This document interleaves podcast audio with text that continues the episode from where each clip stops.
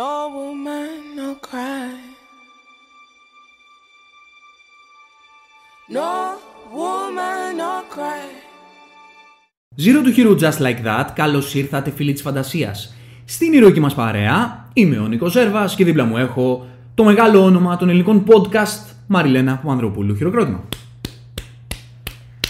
Εγώ είμαι αυτή, γεια σε όλες και όλους και καλώς ήρθατε στο spoiler review του Black Panther Wakanda Forever. Σε αυτό το podcast, επειδή στο non-spoiler review συζητήσαμε στην ουσία, είπαμε τη γνώμη μας, μιλήσαμε για τους ήρωες, πώς μας φάνηκε συνολικά η ταινία, σε, αυτή την, τε- σε αυτό το podcast θα πιάσουμε χρονολογικά τα γεγονότα της ταινίας, θα μιλήσουμε με spoilers για τα πάντα και στην ουσία θα δώσουμε απαντήσεις σε θέματα της ιστορίας. Γιατί στο spoiler review αυτό θέλουμε να κάνουμε περισσότερο, να δώσουμε απαντήσεις στο τι ιστορία πήραμε, τι είχε να μας πει, ποια ήταν η πορεία των ηρώων. Και αυτό που το συνολικό που θα απαντήσουμε και εγώ θα ήθελα να, να, να το αναλύσουμε λίγο περισσότερο είναι το πώς εμείς μεταφράζουμε την ταινία γιατί ο καθένας μεταφράζει την κάθε ιστορία και την κάθε ταινία με το δικό του τρόπο. Η δική μας η μετάφραση είναι ότι το Wakanda Forever δεν είναι μια ταινία έτσι όπως περισσότεροι θεωρούν η οποία βασίζεται στο, στο να τιμήσει τον Chadwick Boseman αλλά περισσότερο είναι μια ταινία η οποία στέκεται σε αυτούς που μένουν πίσω και το πώς αυτοί διαχειρίζονται την απώλεια και το πώς η δική τους ιστορία επηρεάζεται από την απώλεια και το πώς οι ίδιοι προχωρούν μπροστά. Πολύ σωστά. Κεντρικό πρόσωπο αυτής της θεματικής νομίζω είναι η Σούρη Ξεκάθαρα. Ανεξάρτητα από τις φήμες για το αν ήταν ή όχι η νέα Black Panther, το μόνο σίγουρο είναι ότι η πρωταγωνίστρια ήταν η Σούρη. Νομίζω ότι επειδή ακούστηκε αυτό σε διάφορα reviews ε, που διάβασα, ότι εν μέσω της ταινίας ήταν ξεκάθαρο ότι αυτή θα είναι ο νέος Black Να, Panther. να. Δηλαδή δεν υπήρχε Να. μυστήριο πάνω σε αυτό. Δηλαδή και όλη η ταινία ήταν πάνω της και την έχτιζε έτσι ώστε να της αξίζει, έτσι ώστε να έχει μια πορεία μέχρι να αναλάβει το φορτίο. Ναι, δηλαδή μέχρι, τις, μέχρι τη μέση περίπου της ταινίας ήταν σεναριακά ήδη δοσμένο το ότι στην ουσία εκείνη θα κατέληγε να ήταν η νέα Black Panther. Δεν νομίζω ότι υπήρχε αμφιβολία γι' αυτό. Εγώ να σου πω την αλήθεια, είχα... ήθελα μέσα μου να είναι Black Panther, το είχα πει και στο παρελθόν. Ήθελα Black Panther να είναι εν τέλει Νάκια. Όχι για Νάκια. κανέναν άλλο λόγο, αλλά γιατί θεωρώ ότι η Λουπίτα Νιόγκο θα μπορούσε να το σηκώσει αυτό το φορτίο καλύτερα από όλους. Θα μπορούσε, αλλά ξέρεις τι, είναι αυτό που λέμε, δεν την είχαν κτίσει αντίστοιχα συναισθηματικά θεωρώ, έτσι ώστε να τη δώσουν κάτι τέτοιο. Εγώ Συμφωνώ. Θα, θα ήταν κάπως άτοπο δηλαδή στη μέση της ταινίας να αποφάσισε εκείνη να έπαιρνε το βότανο και να γινόταν. Εντάξει, αρχικά θα ήταν άτοπο, η αλήθεια είναι, γιατί Black Panther πρέπει να είναι κάπως της οικογένειας. Okay. Εντάξει. Ανεξάρτητα από αυτό, μιλάμε, ξέρεις, καθαρά τεχνικά, ας πούμε. Εν μέσω της ταινίας, όλη η ταινία ήταν πάνω στη Σούρη. Να. Όλη η ταινία είχε τη Σούρη σαν το χαρακτήρα ο οποίος θα μεταφέρει τα προβλήματα της απώλειας, το πώς η απώλεια την επηρεάζει Σωστά, πώς τη βαραίνει η κληρονομιά της. ακριβώς και το πώς η ίδια έχει την, ε, τον προβληματισμό, το πώς πρέπει να είναι η διοίκηση, κατά κάποιο τρόπο, της Σωστά. Wakanda από εδώ και πέρα. Το πώς πρέπει αυτός ο πολιτισμός Να να, συνεχίσει. προχωρήσει μπροστά. Και, α- και αυτό λειτουργούσε έχοντας στο μυαλό της, από τη μία, το τι Commander, το τι Black Panther ήταν ο αδερφός της, ο, ο Τατσάλα. Και εν μέρη τις απόψεις της μητέρας της, γιατί θεωρώ ότι κινόντουσαν αυτοί οι δύο σε παρόμοια ηθική πηξίδα, ας πούμε. Ναι, όπως το λες. Και από την άλλη, το πώς ήθελε τα πράγματα ο Killmonger. Σωστά. Και Είχε γενικότερα... αυτά τα δύο πρόσωπα στο μυαλό της, ήταν στη μέση και αναζητούσε και η ίδια μέσα στο, στην ψυχή της το πώς πρέπει να είναι τα πράγματα από εδώ και πέρα. Σωστά. Είναι, ξέρεις, είναι η διαφοροποίηση ανάμεσα στο να θέλεις την ειρήνη και την ισορροπία, αλλά από την άλλη την εκδίκηση για να επουλωθεί κάπως ο πόνος σου. Και αυτό βγάζει πολύ ωραία η, η ταινία αυτό, γιατί ο Τατσάλα ήταν ο ξεκάθαρα τίμιος ήρωας, ο νόμπλ, ο, ο Ο ευγενής, ευγενής, ο ηθικός, ο οποίος είχε τα πόδια του και τα δύο τα πόδια βαθιά στην παράδοση. σωστά. Όπου βέβαια στο τέλος της πρώτης ταινίας έκανε αυτός ένα βήμα μπροστά στο να ανοίξει τη Wakanda. Δηλαδή η εξέλιξη του Τατσάλα στην πρώτη ταινία ήταν να, να βάλει ένα κομμάτι πρόοδου στη φιλοσοφία του Να, να. και από την άλλη ήταν ο Killmonger ο οποίος ξεκάθαρα ήταν απέναντι και ο οποίος έλεγε ότι εμείς σαν άνθρωποι, σαν μια, ένας πολιτισμός ο οποίος αν οι άλλοι μπορούσαν να τον ποδοπατήσουν θα τον ποδοπατούσαν άρα εμείς πρέπει να κάνουμε strike back και να επιτεθούμε γιατί Για να προστατεύσουμε, Για να προστατεύσουμε την κληρονομιά μας. την κληρονομιά το σπίτι μας. μας. βέβαια οπότε Το ενδιαφέρον είναι, πριν Ναι. συνεχίσεις, ότι εδώ πέρα το βλέπουμε αυτό. Δηλαδή, η. Πώς να το πω τώρα. Αυτό, αυτό το οποίο πρέσβευε ο Killmonger, το βλέπουμε εδώ πέρα να, να παίρνει ζωή. Δηλαδή, βλέπουμε όντως την Αμερικανική κυβέρνηση να θέλει όντως να εκμεταλλευτεί τόσο έντονα τη Wakanda. Και αυτό είναι που κάνει το πώς. Το δίλημμα του Σούρι αρχικά την, είναι εξέφρα, την έκφραση μάλλον της θεματικής ταινίας στέρεα από το Ακριβώς, σενάριο. ακριβώς. Αυτό ακριβώς που είπες. Έτσι γίνεται στέρεα τα, τα stakes της Σωστά, ταινίας. σωστά. Με το γεγονός ότι η φιλοσοφία αυτή δεν είναι κάτι το έχω εγώ στο μυαλό μου και έχω εγώ απλά τα Κάτι ρευστό, φαντάσματα. ας πούμε. Ναι, τα έχω εγώ τα φαντάσματα του παρελθόντος. Είναι κάτι που πρακτικά φαίνεται. Σωστά, Και φαίνεται σωστά. με το γεγονός ότι το. Βλέπουμε την Αμερικανική η CIA κυβέρνηση, ακριβώς. έβαλε όντως το χέρι της στο να κλέψει το Vibranium. Και εκτός από αυτό, βλέπουμε γενικότερα την, την πρόθεσή της να επιτεθεί επειδή θεωρεί ότι είναι επικίνδυνη η Wakanda. Επειδή έχει το Vibranium. Αυτό είναι μια, αυτή μάλλον είναι μια θεματική η οποία έχει και στο τώρα πολύ, πολύ μεγάλη πολύ. ε, ανταπόκριση. Σωστά, σωστά. Και είναι όντως ένα πολύ σημαντικό φιλοσοφικό, κοινωνικό, πολιτικό ζήτημα. Ξέρεις τι, θα είχε Το πολύ πώς εμείς ενδιαφέρον θεωρούμε- μια ταινία μόνο, μόνο με αυτή την ιστορία. Δηλαδή να υπήρχε μια Wakanda και να υπήρχε μια, ελληνική, μια κυβέρνηση αμερικανική που θα θέλει να κλέψει το Vibranium έτσι ώστε να μην έχει όλη τη δύναμη Wakanda και στην ουσία να πραγματεύεται μόνο αυτό, την εκμετάλλευση των πόρων και πώς με super heroes θα γινόταν αυτός ο πόλεμος. Αυτό που λες τώρα είναι μια καταπληκτική πρόταση. Δεν θα ήταν υπέροχο. θα ήταν υπέροχο, αλλά είναι μια γραμμή που θα πρέπει να αποδεχτούμε ότι δεν μπορούν να την περάσουν Όχι. οι super hero movies και πόσο μάλλον τη Marvel. Δεν υπάρχει περίπτωση. Απλά ξέρεις, φιλοσοφικά ρε παιδί μου, σε ένα παράλληλο σύμπαν θα ήταν φοβερή ιδέα να το έβλεπες αυτό. 100% το ζήτημα είναι ότι βλέποντας super hero movies και πόσο μάλλον τη Marvel, θα πρέπει να έχουμε στο μυαλό μας ότι αυτές τις θεματικές δεν μπορούμε να τις παίρνουμε Όχι, στην όχι, ολότητά τους Τη αγγίζει τόσο όσο. και ότι θα πρέπει να αναμένουμε κάτι λίγο πιο λεπτό. Σωστά. Γενικά η Marvel αυτό κάνει. Και πιο ξέρεις. διακριτικό. Ξέρεις τι κάνει η Marvel. Και εγώ ήμουν πάντα υπέρ σε αυτό. Απλά στο- στο τελευταίο phase ε, δεν έκανε καν αυτό. Εγώ ήμουν πολύ ok στο πώς η Marvel έφυγε κάποιες θεματικές, δεν τις ανέλυε, γιατί η Marvel καλό κακό σε κάθε της project έχει να κάνει χίλια πράγματα. Έχει να κάνει develop κάποιους ήρωες, ε, έχει να δώσει τα στοιχεία του universe building, έχει να σου δώσει fan service, θα το κάνει. Σωστά. Πρέπει να σου δώσει μάχη, πρέπει να σου δώσει παραστάσεις, πρέπει να κάνει πάρα πολλά πράγματα. Οπότε το να μπει τόσο βαθιά σε αυτές τις θεματικές είναι πάντα δύσκολο. Εγώ όταν κατάφερνε να το φύγει εύστοχα χωρίς να το αναλύσει, ήμουνα πολύ ok με αυτό. Δηλαδή, ας πούμε στο WandaVision, συγγνώμη. Στο WandaVision, όπου έθιξε το γεγονός ότι οι βόμβες των Stark χτύπησαν το σπίτι της Wanda και άλλαξε η ζωή της και το πώς ο καπιταλισμός και το πώς οι άνθρωποι ε, εργαλειοποιούν τον πόλεμο στο να παίρνουν οι ίδιοι εξουσία και πλούτο, το πώς αυτό επηρεάζει τι ζωέ ανθρώπων. Με τη Wanda, ας πούμε, ήταν αρκετά επιφανειακό, αλλά ήταν εύστοχο. Σωστά, σωστά. Γενικότερα το WandaVision έθιξε πάρα πολλές θεματικές, διακριτικά αλλά πολύ εύστοχα. Επίσης ήταν από, τις, από τα projects όπου έθιξε πολύ την απώλεια και τον πόνο και πώς αυτό το σωματικοποίησε η ίδια. Αυτό λοιπόν εγώ το θεωρώ καλή Marvel. Συμφωνώ. Όπως και το Συμφωνώ. WandaVision το θεωρώ καλή Marvel.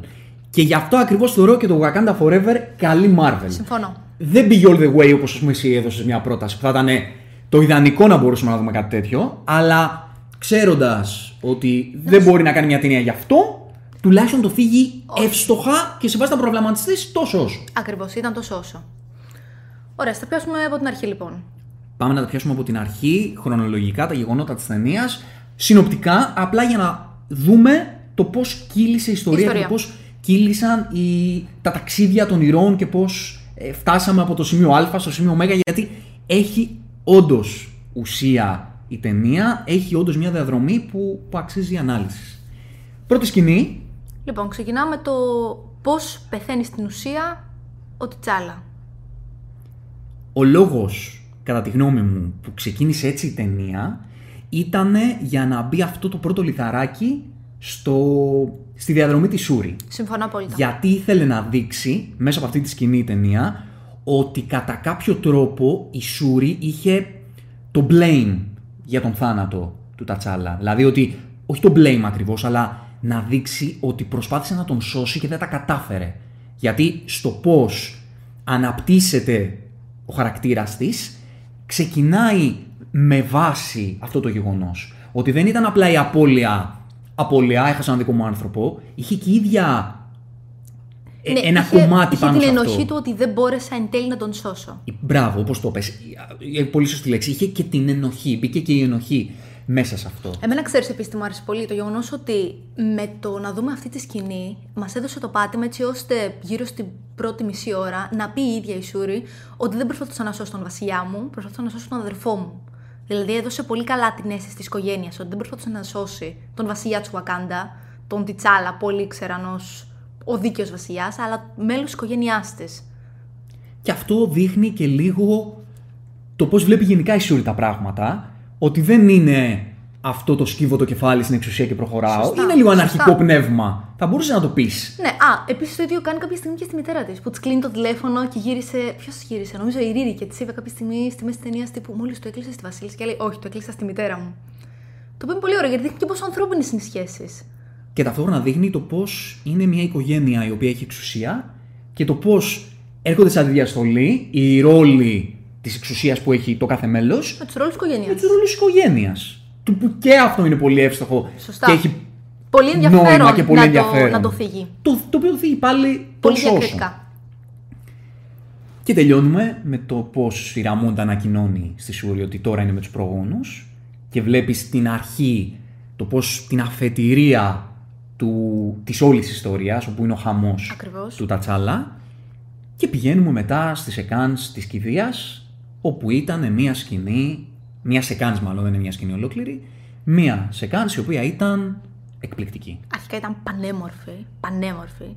Ξ- ξέρεις τι παρατήρησα και μου άρεσε πάρα πολύ; Σ- Υπήρχε μια σκηνή όπου, όπου κουβαλούσαν τον Τιτσάλα και τους έβλεπες όλους γύρω, τους κατοίκους, να χορεύουν και να γελάνε.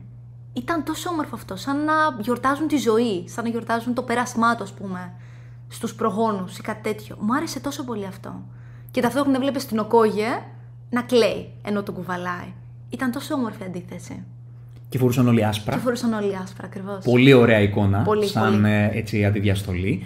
Και είναι όπως λες, νομίζω ότι μας έδειξε ότι η κουλτούρα της Wakanda ε, αντιμετωπίζει τον θάνατο ως μια Όχι νέα ως το αρχή, τέλος. ως, όχι ως το τέλος. Και το, και το αναφέρει πολλές φορές και η Ραμόντα. Ναι, ναι, ναι, Εκεί σωστά. ήταν το κομμάτι της παράδοσης, το κομμάτι της παράδοσης ενός πολιτισμού που έρχεται σε αντιδιαστολή με, τα, με τον ψυχισμό κάποιων ηρώων. Όπως πες ο Κόγε έκλαιγε, η Σούρη ήταν devastated, στα πατώματα. στα πατώματα. Ναι, ναι, ναι, ναι.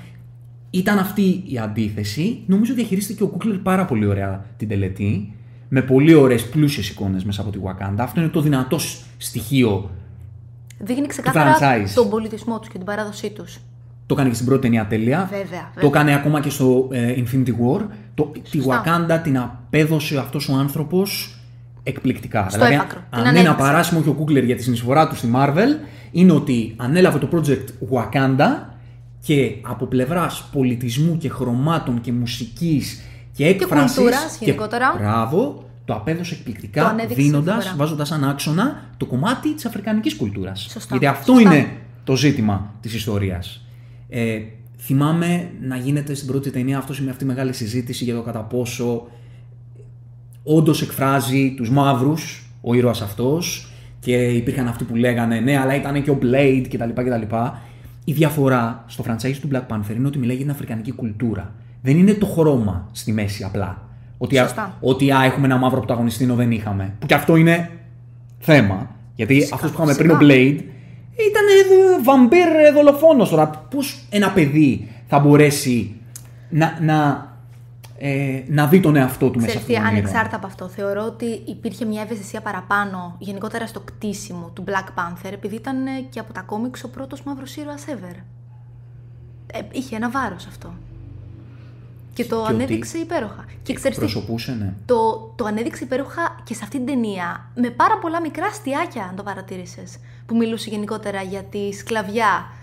Για παράδειγμα, όταν στο τέλος είδε η Οκόγε τον, ε, τον Ρος με, ε, ε, με τις... ε, Αλυσίδες. με τις αλυσίδες. Και λέει ένας λευκός με αλυσίδες. Τι αστείο θέαμα. Ή όπως τη γενικότερα την εκμετάλλευση των πόρων και την εκμετάλλευση μερικών πολιτισμών. Δηλαδή, πολύ λεπτά πάλι φύγει αυτό το θέμα.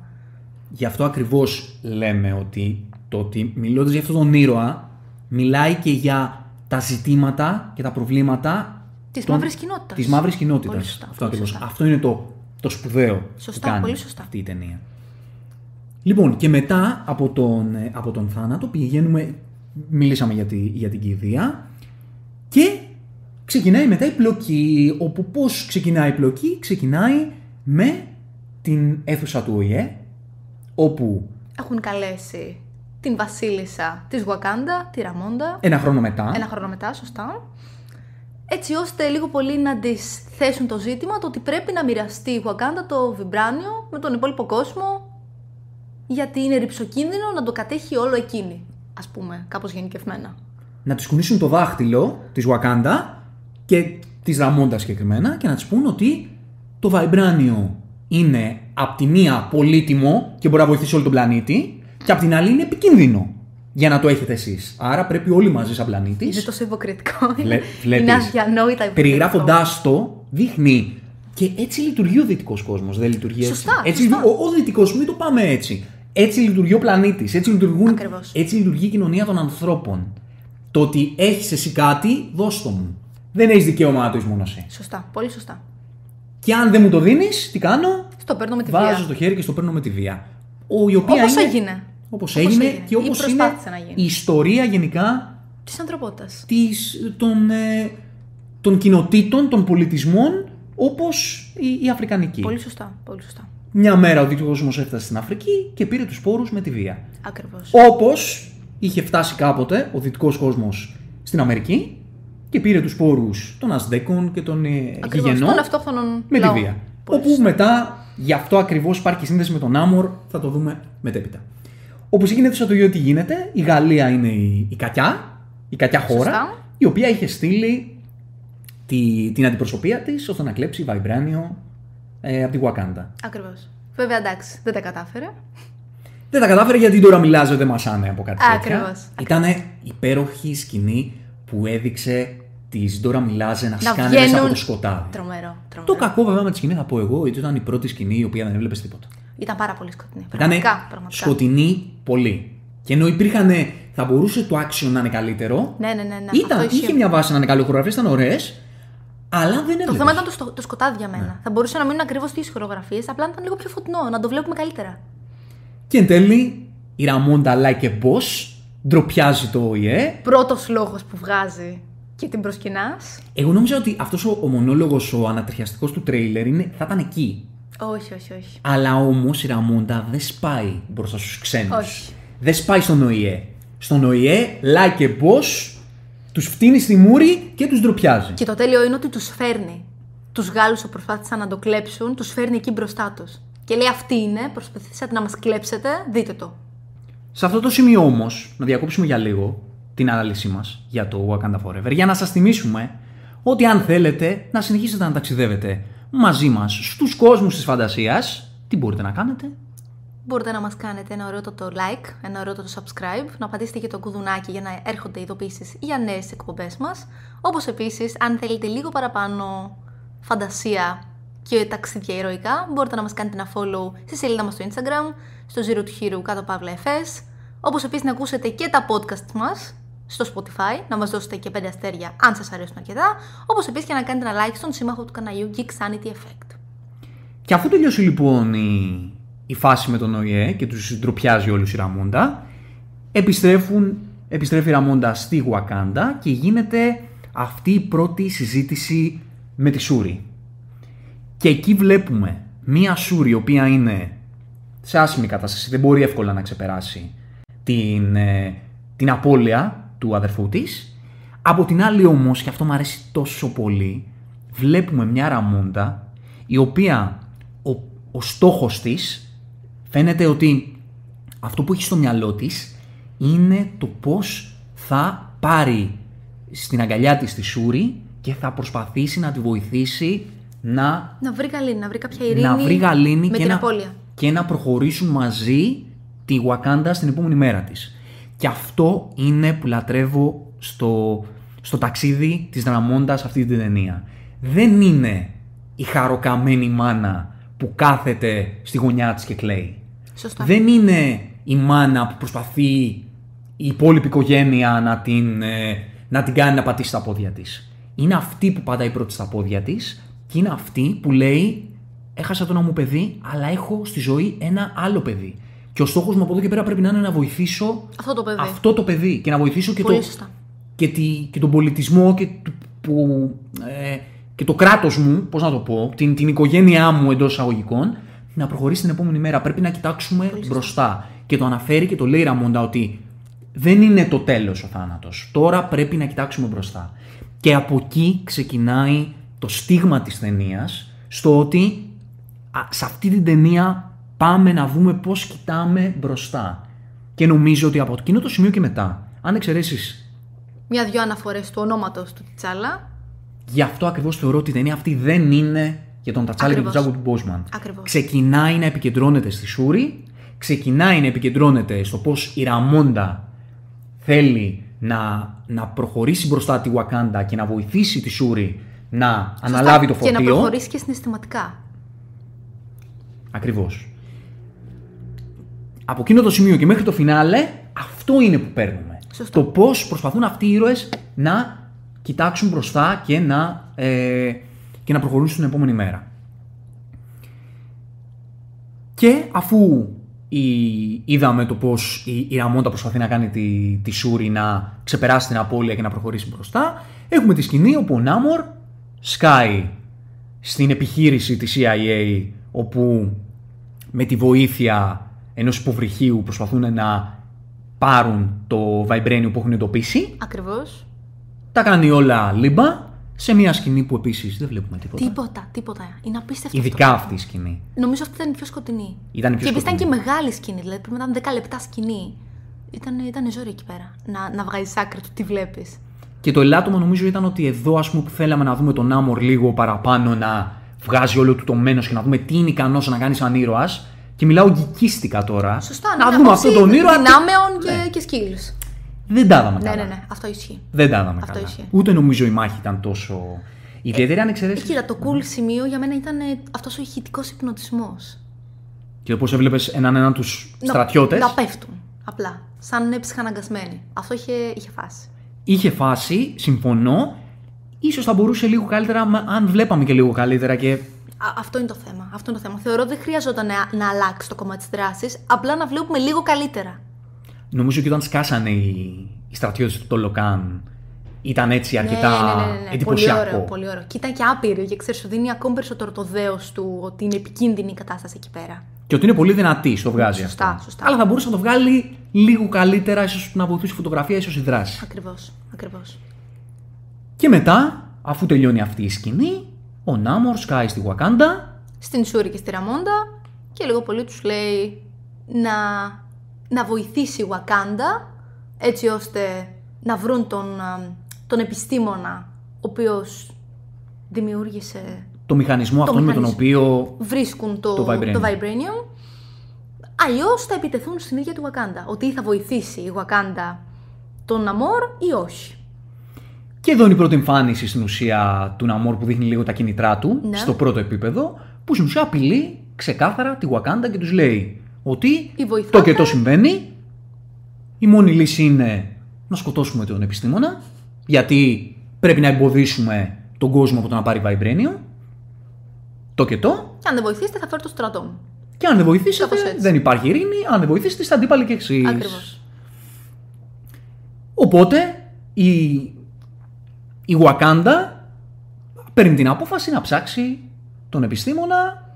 Υπάρχει Αυτό είναι το ενδιαφέρον ότι πρώτα υπάρχει έτσι αυτή η συζήτηση. Είναι εχθρός ο Νάμορ, τι πρέπει να κάνουμε; Πώς πρέπει να επιτεθούμε στον Νάμορ; Σωστά. Να επιτεθούμε σε αυτόν τον Σωστά. πολιτισμό που τώρα τον μαθαίνουμε ότι υπάρχει. Και Όπως επίσης είναι άξια απειλή, γιατί βλέπουμε και αυτό. Το ότι είναι αρκετά σπουδαίος ως εχθρός ώστε να αντιπιτεθούμε. Ή απλά να το γνωρίσουμε εντελώς. Και εκείνη η πρώτη φορά που μπαίνει αυτή έτσι η συζήτηση στο ότι ποιος είναι εχθρός μας τελικά. Ακριβώς. Εχθρός μας είναι αυτός που θέλει τον πόλεμο, όποιος και να είναι αυτός, ή εχθρό μας είναι αυτός ο οποίος μας βοηθάει στο να. Φίλος μας, μάλλον, είναι αυτός που μας βοηθάει στο να χτυπήσουμε τους απεικιοκράτες. Να.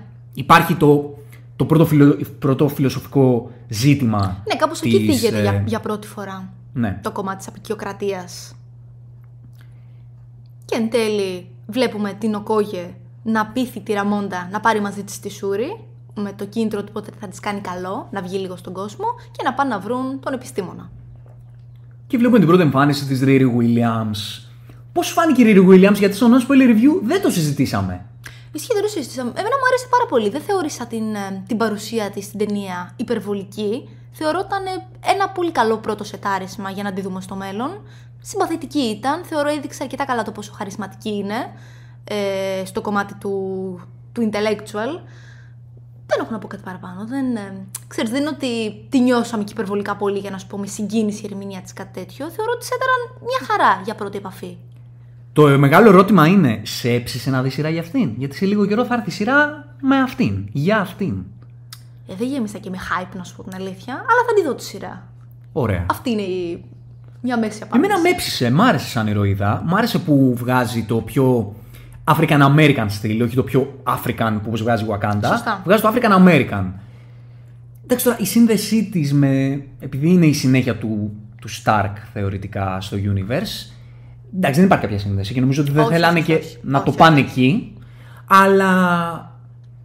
Σαν πρώτο σεντάρισμα, εμένα μου άρεσε. Και εμένα, μια χαρά. Τη βρήκα και την ηθοποιώ πολύ χαρισματική. Συμφωνώ, συμφωνώ απόλυτα. Όποτε ξεκινάει, σε κάνει εκεί. Να όπου- πούμε ότι τη Ρίρι την βρήκαν χάρη στον Ρος. Είδαμε την πρώτη Αυτό του δεν είπαμε. εμφάνιση. Ναι. Πήγαν και βρήκαν η Οκόγε και η Σούρι τον Ρος έτσι ώστε να βοηθήσουν κάπως να εντοπίσουν την επιστήμονα. Ε, και νομίζω αυτή ήταν και η πρώτη μας έτσι λίγο επαφή με το, το, με το γεγονός ότι ο Ρος είναι μπλεχμένος. Ότι δεν ξέρουμε αν θα, θα αποτελέσει φίλο ή εχθρό για τη διάρκεια της ταινίας. Και μαζί, εκεί ήταν η πρώτη σκηνή που είδαμε. Τη Βαλεντίνα. Βαλεντίνα. Όχι, όχι, όχι. Πιο μετά Απλά την είδαμε. είπε εκεί πέρα ότι έχω νέο αφεντικό και με, με πιέζει πολύ, είναι συνέχεια από πάνω μου και εν τέλει μαθαίνουμε ότι όντως ήταν συνέχεια από πάνω του. Όπου ο Ρος είναι, ο Agent Ross είναι αυτός ο αγνός άνθρωπος ο οποίος Α, θέλω να ξέρει βοηθήσει. τις καλές προθέσεις της Wakanda, Σωστά. ξέρει ότι ο δυτικός κόσμος Θέλει να ε, την εκμεταλλευτεί. θέλει να την εκμεταλλευτεί και θα Όπως μπορούσε να την επίσης, εκμεταλλευτεί. Είναι υποχρέωση του Wakanda. Δηλαδή Ναι. χρωστάει τη ζωή του. Άρα έχει και ένα παραπάνω κίνητρο να βοηθήσει. Ναι. Ε, οπότε αυτός είναι ο σύνδεσμος της Wakanda Ακριβώς. ε, έτσι ώστε να βρουν τη Riri Williams. Και αφού βρίσκουν η Σούρη και η Οκόγε την, ε, την Riri Williams, μετά ξεκινάει ε, αυτή η action σκηνή όπου τους κυνηγάει η CIA επειδή τους εντοπίζει. Δεν ξέρουμε πώς τους εντοπίζει, αλλά τους εντοπίζει. Εντάξει, ε, είναι αυτή. Θα τους εντοπίσει με κάποιο τρόπο, λες, σε εκείνο το σημείο. Και γίνεται όλο το κυνηγητό στο δρόμο με το αμάξι και με την πρώτη στολή αυτή της ε, Riri Williams. Και αυτό ήταν πολύ σκοτεινό σε Cannes. Πάρα Και πολύ. επειδή ήταν ωραίο σαν κυνηγητό, θα ήταν πολύ καλό να το βλέπουμε λίγο περισσότερο. Δυστυχώς και αυτή η σκηνή ήταν πολύ σκοτεινή. Δυστυχώς, ναι. Και στο σημείο στη γέφυρα, όπου, Όπου έγινε όλος ο σκάσανε και οι μαχητές του Τολοκάν και έγινε εκεί το μεγάλο το πατυρντή, εκεί όντως ήταν μια σκηνή ακόμα που δεν. ε, Δεν βλέπαμε, δεν είχαμε- Δεν τη βλέπαμε. Ξέρεις, δεν είχαμε και το... την αδρεναλίνη της μάχης εκείνη τη στιγμή, νομίζω. Δεν είχαμε δηλαδή το hype του ότι γίνεται ένα τόσο ωραίο κυνηγητό. Από τις ωραιότερες βέβαια σκηνές μάχης ήταν ο τύπος από το Τολοκάν με την Με την Οκόγε. Οκόγε, τρομερή σκηνή. Σου τρομερή έβγαλε και συναισθηματική ένταση. Σωστά, σωστά. Γιατί- Γιατί... Επίση ήταν και ξύλο, ήταν δηλαδή μάχη-μάχη. Δεν είδαμε πολλά ακροβατικά και τέτοια. Ήταν πιο μάχη στα χέρια. Και έβλεπες το πώς, το που φτάνουν οι δυνάμεις της Οκόγε και το που φτάνουν και οι δυνάμεις των Ενός μαχητών του, πο- του ενός Τολοκάν. πολεμιστή του Τολοκάν, Και εκεί σωστά. καταλαβαίνεις ότι οι τύποι αυτοί από το Τολοκάν είναι Δεν ήρθαν να παίξουν. δυνατοί. ναι, ακριβώς. δηλαδή τους, στην αρχή τους σφαγιάζει η Οκόγε και μετά απλά σαν τον Deadpool ξανά Ακριβώς, επουλώνονται. ακριβώς. Και συνεχίζουν τη, τη μάχη. Καταλαβαίνεις ότι αυτοί δεν αστείευονται. Ακριβώς. Και αφού κερδίζουν τη μάχη και η Σούρη τους λέει «Οπα, έρχομαι με τη θέλησή μου, Θέλω να δω τον πολιτισμό σας. θέλω να δω τον πολιτισμό, θέλω να δω τον Άμορ, πηγαίνετε με στον Άμορ». Και εκεί ξεκινάει αυτό το, το μικρό ταξίδι της Οκόγε, το οποίο είναι πολύ ουσιαστικό, το πώς χάνει τη Σούρη. Σωστά. Το πώς βλέπεις μία ε, μαχήτρια των Τώρα Μιλάζε που έχει ως Προστατευόμενη της. της Σούρη και αυτός είναι ο σκοπός της, αυτό είναι που πρέπει να κάνει, το χρέος της, ε, η αποστολή της, το να προστατεύει τους ανθρώπους του βασιλείου της Ουακάντα, αποτυγχάνει. Και ξέρεις, είναι τρομερό γιατί βλέπεις ότι δεν νιώθει τον πόνο όταν την χάνει μόνο από άποψη ε, καθήκοντος, αλλά και συναισθηματικού. Δηλαδή, είναι η οικογένειά της η Σούρη και η Ραμόντα. Δηλαδή, τους νοιάζεται κιόλας. Και το αποδίδει πάρα πολύ ωραίο αυτό. Και εκεί είναι που λες, ξέρεις τι, όταν έχει περάσει και η πρώτη σκηνή της απώλειας του Τατσάλα, βλέπεις ας πούμε την Οκόγε να βλέπει και τη Σούρη να χάνεται και, Και τρέμει, τρέμει. και πραγματικά. συνειδητοποιείς ας πούμε το πόσο ακόμα περισσότερο αυτό το φορτίο το συναισθηματικό ότι τη βαραίνει γίνεται ακόμα πιο Ακριβώς. έντονη η σκηνή. Και μετά Όταν πηγαίνει και το ανακοινώνεις στη Ραμόντα, χάνει δυστυχώς τη θέση του στρατηγού και έχουμε ίσως τον πιο εντυπωσιακό μονόλογο της Ραμόντα. Εδώ πέρα. εγώ θα πω ότι είναι ένας ουσιαστικός εντυπωσιακός μονολόγους στην ιστορία του MCU. Έχεις Ε, δίκιο. Έχεις δίκιο. γιατί είναι και η ουσία αυτών των πραγμάτων που λέει η Ραμόντα, είναι και το πώς η Άτζελα Μπάσετ Το ερμηνεύει, πώς- το δίνει στον κόσμο. Ναι, με αυτόν τον τρόπο τόσο δραματικό, τόσο. Αυτό το είχα πει και στο, και στο προηγούμενο βίντεο που κάναμε. ε, Λες και παίζεις στην επίδαυρο. Σωστά. Αλλά όχι με την έννοια όμως τη γραφική. Με την έννοια την υπερβολική. Το κάνει τόσο λυρικά. Δηλαδή είναι σαν ένα τραγούδι πόνου ο μονολογός της. Είναι συνταρακτικός, συγκλονιστικός. Τι ακόμα πρέπει να δώσω; Τι ακόμα πρέπει να δώσω; Είμαι η, η βασίλισσα του πιο δυνατού κράτους στον κόσμο. Έχω χάσει τα πάντα. Τι ακόμα πρέπει να δώσω; Επίσης- δεν έχω δώσει. Ακριβώς. Have I not given everything; Δεν, τα έχω δώσει, δεν έχω δώσει τα πάντα. Τι άλλο μου ζητάτε να δώσω; Όπως επίσης εκφράστηκε το ότι θεωρείται ότι εγώ δεν πονάω, ότι εγώ δεν έχω χάσει την οικογένειά μου. Γιατί υποθέτω ότι ξέρεις, στέκεται δυνατή ώστε να στηρίξει το κράτος και την οικογένειά της, αλλά και εκείνη αντίστοιχα έχει χάσει τον γιο της. Έχει χάσει την οικογένειά της. Το, το αποδίδει υπέροχα αυτό. Εκεί είναι ο πόνος. Εκεί είναι που σπάει. Ακριβώς, εκεί είναι που Εκεί σπάει. είναι που σε, όλη τη, σε όλο το σημείο μέχρι εδώ προσπαθεί να είναι βασίλισσα, να σταθεί στα πόδια της, να, Να είναι βοηθήσει τη δυνατή. Σούρη, να είναι δυνατή. Και εδώ σπάει. Εδώ είναι, βλέπεις πως είναι η πορεία του πόνου, το πώς, το πώς κυλάει η, η επίδραση του πόνου της απώλειας σε έναν άνθρωπο. Πατάει στα πόδια του, προσπαθεί να κοιτάξει μπροστά, αλλά έχει και πισωγυρίσματα. Και, Και είναι και το ανθρώπινο στοιχείο, έτσι. Ναι. Είναι, είναι πανέμορφο γιατί είναι πραγματικά ρεαλιστικό αυτό να συμβεί. Συμβαίνει στον κάθε άνθρωπο. Και το γεγονός ότι χάνει τη Σούρη, αυτό ήταν η σταγόνα που Ξεγέλασε λέει από το τι ποτέ. ακόμα πρέπει να δώσω, πόσο ακόμα πρέπει να, να πονέσω. Ακριβώς. Ακριβώς. Όπου Η Σούρη βέβαια είναι μια χαρά. Η Σούρη είναι μια χαρά και ταξιδεύει. ξεναγείται στους κόσμους του Ταλοκάν, το οποίο επίσης δεν μπορούμε να δούμε πολύ καλά λόγω του σκοταδιού. Ναι. Ε, απ' τη μία το στείνει πολύ ωραία κούκλερ, το Τολοκάν. Απ' την άλλη όμως Ξέρεις τι, είναι, είναι η σκηνή η οποία κανονικά θα έπρεπε να είναι όντως λίγο πιο σκοτεινή, δεδομένου ότι είναι τόσα μέτρα κάτω από τη θάλασσα. Αλλά θα έπρεπε στο να βλέπουμε λίγο. θα έπρεπε να το διαχειριστεί λίγο καλύτερα. Διάβασα ότι πολλοί θεωρούν ότι επειδή είναι δύσκολο το CGI, underwater και δεν είναι εύκολο να μάλιστα. αποδοθεί σωστά, Να ήταν ίσως στρατηγικό, ε. έριξε λίγο τους τόνους για να κρύψει πράγματα. Δεν ξέρω ε, τι, πώς τεχνικά το είδε το, το ζήτημα ο Κούγκλερ. Θα πω ότι απ' τη μία ήταν εντυπωσιακό, απ' την άλλη όμως ήταν και λίγο προβληματικό. Underwhelming. Ναι, ναι, ναι. Ναι. Και υπάρχει η πρώτη επαφή τη Σούρη λοιπόν με τον Άμορ και το, το Λοκάν. Βλέπει τους κατοίκους, βλέ- βλέπει μια με τα μάτια της. πολιτισμός. Ξέρεις ότι οι άνθρωποι δεν είναι κακοί. Ότι υπάρχουν εκεί παιδιά, υπάρχουν οικογένειες. Υπάρχει ένας κυριολεκτικός πολιτισμός. Για τον οποίο η ανθρωπότητα δεν γνωρίζει. Και αυτό πολύ βασικό. Δεν γνωρίζει κανείς για το Ταλοκάν. Και βλέπει νομίζω στο Λοκάν τη Wakanda. Ακριβώς. Δηλαδή υπάρχει αυτή- Ακριβώς. Ο παραλληλισμός. Αυτός ο παραλληλισμός. Και, Και εκεί ο πέρα Νάμορ ο της Νάμορ εξηγεί Το backstory του, όλη την ιστορία της ζωής του.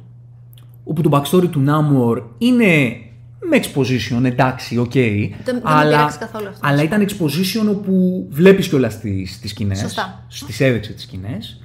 Εμένα μου φάνηκε η καλή απόδοση του exposition. Έδειξε τις Συμφωνώ. σκηνές, προφανώς θα αφηγούνταν στη Σούρι. Υπήρχε λόγος που της αφηγήθηκε ότι της αφηγήθηκε. Δεν ήταν exposition απλά για το θεατή. Είχε βάση Σωστά, σεναριακή. σωστά. Μα εκεί ακριβώς πάτησε τα, τα κίνητρά του. Βεβαίως. Και ξέρεις τι μου άρεσε πάρα πολύ αυτό που είπες ότι έδειξε το backstory, δεν ήταν ότι απλά της το αφηγήθηκε. Γιατί έτσι είδαμε κιόλας και το κομμάτι, όπως είπαμε πριν, των αυτόχθονων πολιτισμών. Το κομμάτι του, της νοτιοαμερικανικής κουλτούρας. Όπου, ξέρεις, σε αυτή την ταινία έχουμε και το κομμάτι της αφρικανικής, αλλά και της νοτιοαμερικανικής. Το έδειξε πάρα πολύ ωραία αυτό. Και υπάρχει αυτός ο παραλληλισμός των απεικιοκρατών με τις απικίες. Ότι η Ακριβώς. Wakanda Της εκμετάλλευσης, Ναι. της προστασίας της κληρονομιάς μας και της παράδοσής μας. και δύο πολιτισμοί οι οποίοι βιάστηκαν και ε, ο, ο πολιτισμένος κόσμος τις μεταχειρίστηκε με βία έτσι ώστε να τους πάρει Όλα όσα έχουν. όλα όσα έχουν.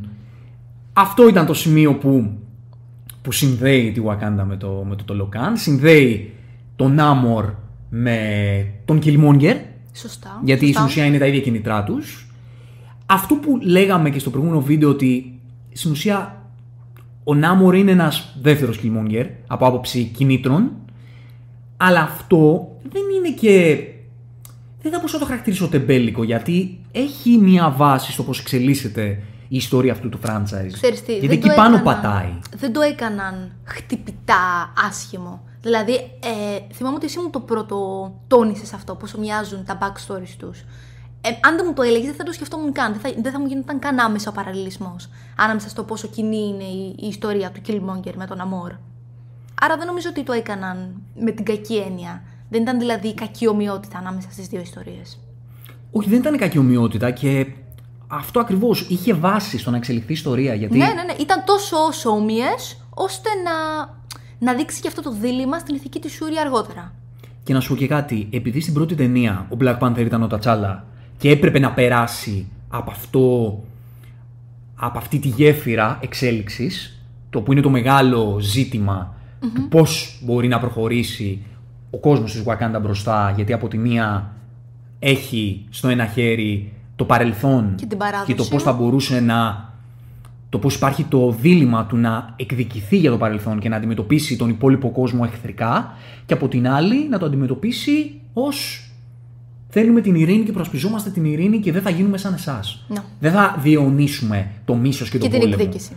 Οπότε αφού πέρασε από αυτό το θεματικό κομμάτι ο Τατσάλα, τώρα που άλλαξε ο Black Panther θα πρέπει να περάσει και ο επόμενος Black Panther που είναι η Από αυτό το Shuri. δίλημα. Σωστά. Θα πρέπει να μέσα της, να, στην εξέλιξη του χαρακτήρα της, να τοποθετηθεί η θέση της πάνω σε αυτό το ζήτημα με βάση τη, τα γεγονότα και, το, Και τα βιώματά της επίσης. και τα βιώματά της. Οπότε εδώ η Σούρη λοιπόν βλέπει Ξεκάθαρα τα κίνητρα του Ναμόρ, όπου είναι ή βοηθάτε το, το βασίλειο του Ταλακάν να, Ταλοκάν να εκδικηθεί την ανθρωπότητα για όλα όσα έχει κάνει ή γίνεστε κι εσείς εχθροί του Ταλοκάν. Και σε αυτό το σημείο δεν είναι ότι η Σούρη έχει αποφασίσει. Δηλαδή Ναι. ναι μεν του λέει «Ω πάρε φίλε τι λες», αλλά η Σούρη σε αυτό το σημείο επειδή ήδη μας έχει γίνει η... το σετάρισμα της Σούρι ότι είναι στη μέση Σωστά, και αυτό ξέρεις τι, το, το ανέδειξε και ο ίδιος ο Ναμόρ κάποια στιγμή που της είπε: Λέει, σε άκουσα λέει, όταν μιλούσες με τη μητέρα σου, που είπες ότι θέλεις να τα κάψεις τα πάντα. Έλα να τα κάψουμε μαζί, κάπως έτσι. Πάρα πολύ σωστό αυτό που λες. Ακριβώς αυτή η ατάκα της Σούρι στη Ραμόντα ήταν που έδειξε το ότι είναι στη μέση. Ακριβώς. Γιατί της λέει ότι κάποιες φορές, της είχε πει στη Ραμόντα αυτό νομίζω, ότι κάποιες φορές είμαι οκ, προσπαθώ να βρω τη γαλήνη, αλλά κάποιες φορές αισθάνομαι ότι θέλω να κάψω τον, όχι, Τον όχι, κόσμο. Ψέματα, τώρα το θυμήθηκα. η ατάκα που της είπε είναι ότι αν σκεφτώ πολύ τον αδερφό μου, Α, μπράβο, μπράβο. αν σκεφτώ πολύ τον αδερφό μου, τότε με πιάνει η, η διάθεση να κάψω τον κόσμο. Να. Και εκεί φαίνεται ότι ίσως η Σούρη τίνει περισσότερο προς τις θέσεις του Killmonger παρά, παρά στις θέσεις του, Του Τατσάλα. T'Challa, ακριβώς. Και επειδή έχει γίνει και πιο πριν, έτσι ο, έχει αναφερθεί το ότι η Σούρη δεν είναι της παράδοσης. Δεν της αρέσει η παράδοση. Οπότε δείχνει ότι αυτά που προασπίζεται η Wakanda μέχρι εκείνο το σημείο, ότι εκείνη έχει ίσως Μια διαφορετική, μια διαφορετική φιλοσοφία. φιλοσοφία. Οπότε λοιπόν ο Ναμόρ πατάει όπως πολύ σωστά είπες πάνω σε αυτό το κομμάτι και της λέει: Αφού σ' άκουσα, αφού αυτό έχεις μέσα σου, έλα να το βγάλουμε μαζί αυτό. Ακριβώς. Πηγαίνει ακριβώς εκεί στο, στο, στο κομμάτι της ψυχής της Σούρη. Και η πατάει οποία- πάνω του. Πα- μ, και πατάει πάνω του. Η Σούρη εδώ δεν είναι ακριβώς σίγουρη. Όχι. Νομίζω ότι δεν έχει συνειδητοποιήσει καν, να σου πω την αλήθεια, ακριβώς τα κίνητρα του Ναμόρ. Δηλαδή το γεγονός ότι θέλει κυριολεκτικά να αφανίσει τον κόσμο. Τον κόσμο, την επιφάνεια της γης. Και τι είναι αυτό που θα κινήσει την εξέλιξη, την μπλοκή, είναι ότι η Ραμόντα έχει πάει να βρει την Άκια. Ακριβώς. Της λέει εσύ είσαι αυτή που μπορεί να μπει σαν σπάι κατάσκοπος και να μου φέρει πίσω Το παιδί μου. το παιδί μου. Και αυτό κάνει, όμως στην προσπάθεια να σώσει και την Σούρη και τη Ρίρη, ε, η Νάκια σκοτώνει μία κάτοικο Ταλοκάν. Το οποίο είναι σημείο τομή. Είναι η αφορμή να ξεκινήσει ο πόλεμος του Ναμόρ στη Γοκάντα στην ουσία. Και μπαίνει στο όλο θεματικό ζήτημα το πώς Α, επίσης να πούμε ότι Ναι. η Σούρη προσπάθησε αυτό να το, Να το να αποσοβήσει. το αποτρέψει. Να το δηλαδή, αποτρέψει. είπε, λέει ότι αν πεθάνει είναι πόλεμος. Δηλαδή, είναι πολύ, πολύ σοβαρό το γεγονός ότι το συνειδητοποίησε εκείνη τη στιγμή. Τι έγινε; Γενικά η Σούρη φαίνεται ότι, το, ότι πατάει πιο πολύ σε αυτό το σημείο, όπως σωστά λες, ότι πατάει πιο πολύ προς την πλευρά της, του Τατσάλα, της φιλοσοφίας του Τατσάλα, παρά στο, Ακριβώς. στην είναι, έκθρα. είναι, θεωρώ, ξέρεις, το σημείο τομής. Εκεί που αρχίζει και στρέφεται στο γεγονός ότι να βάλουμε τη λογική πάνω απ' όλα.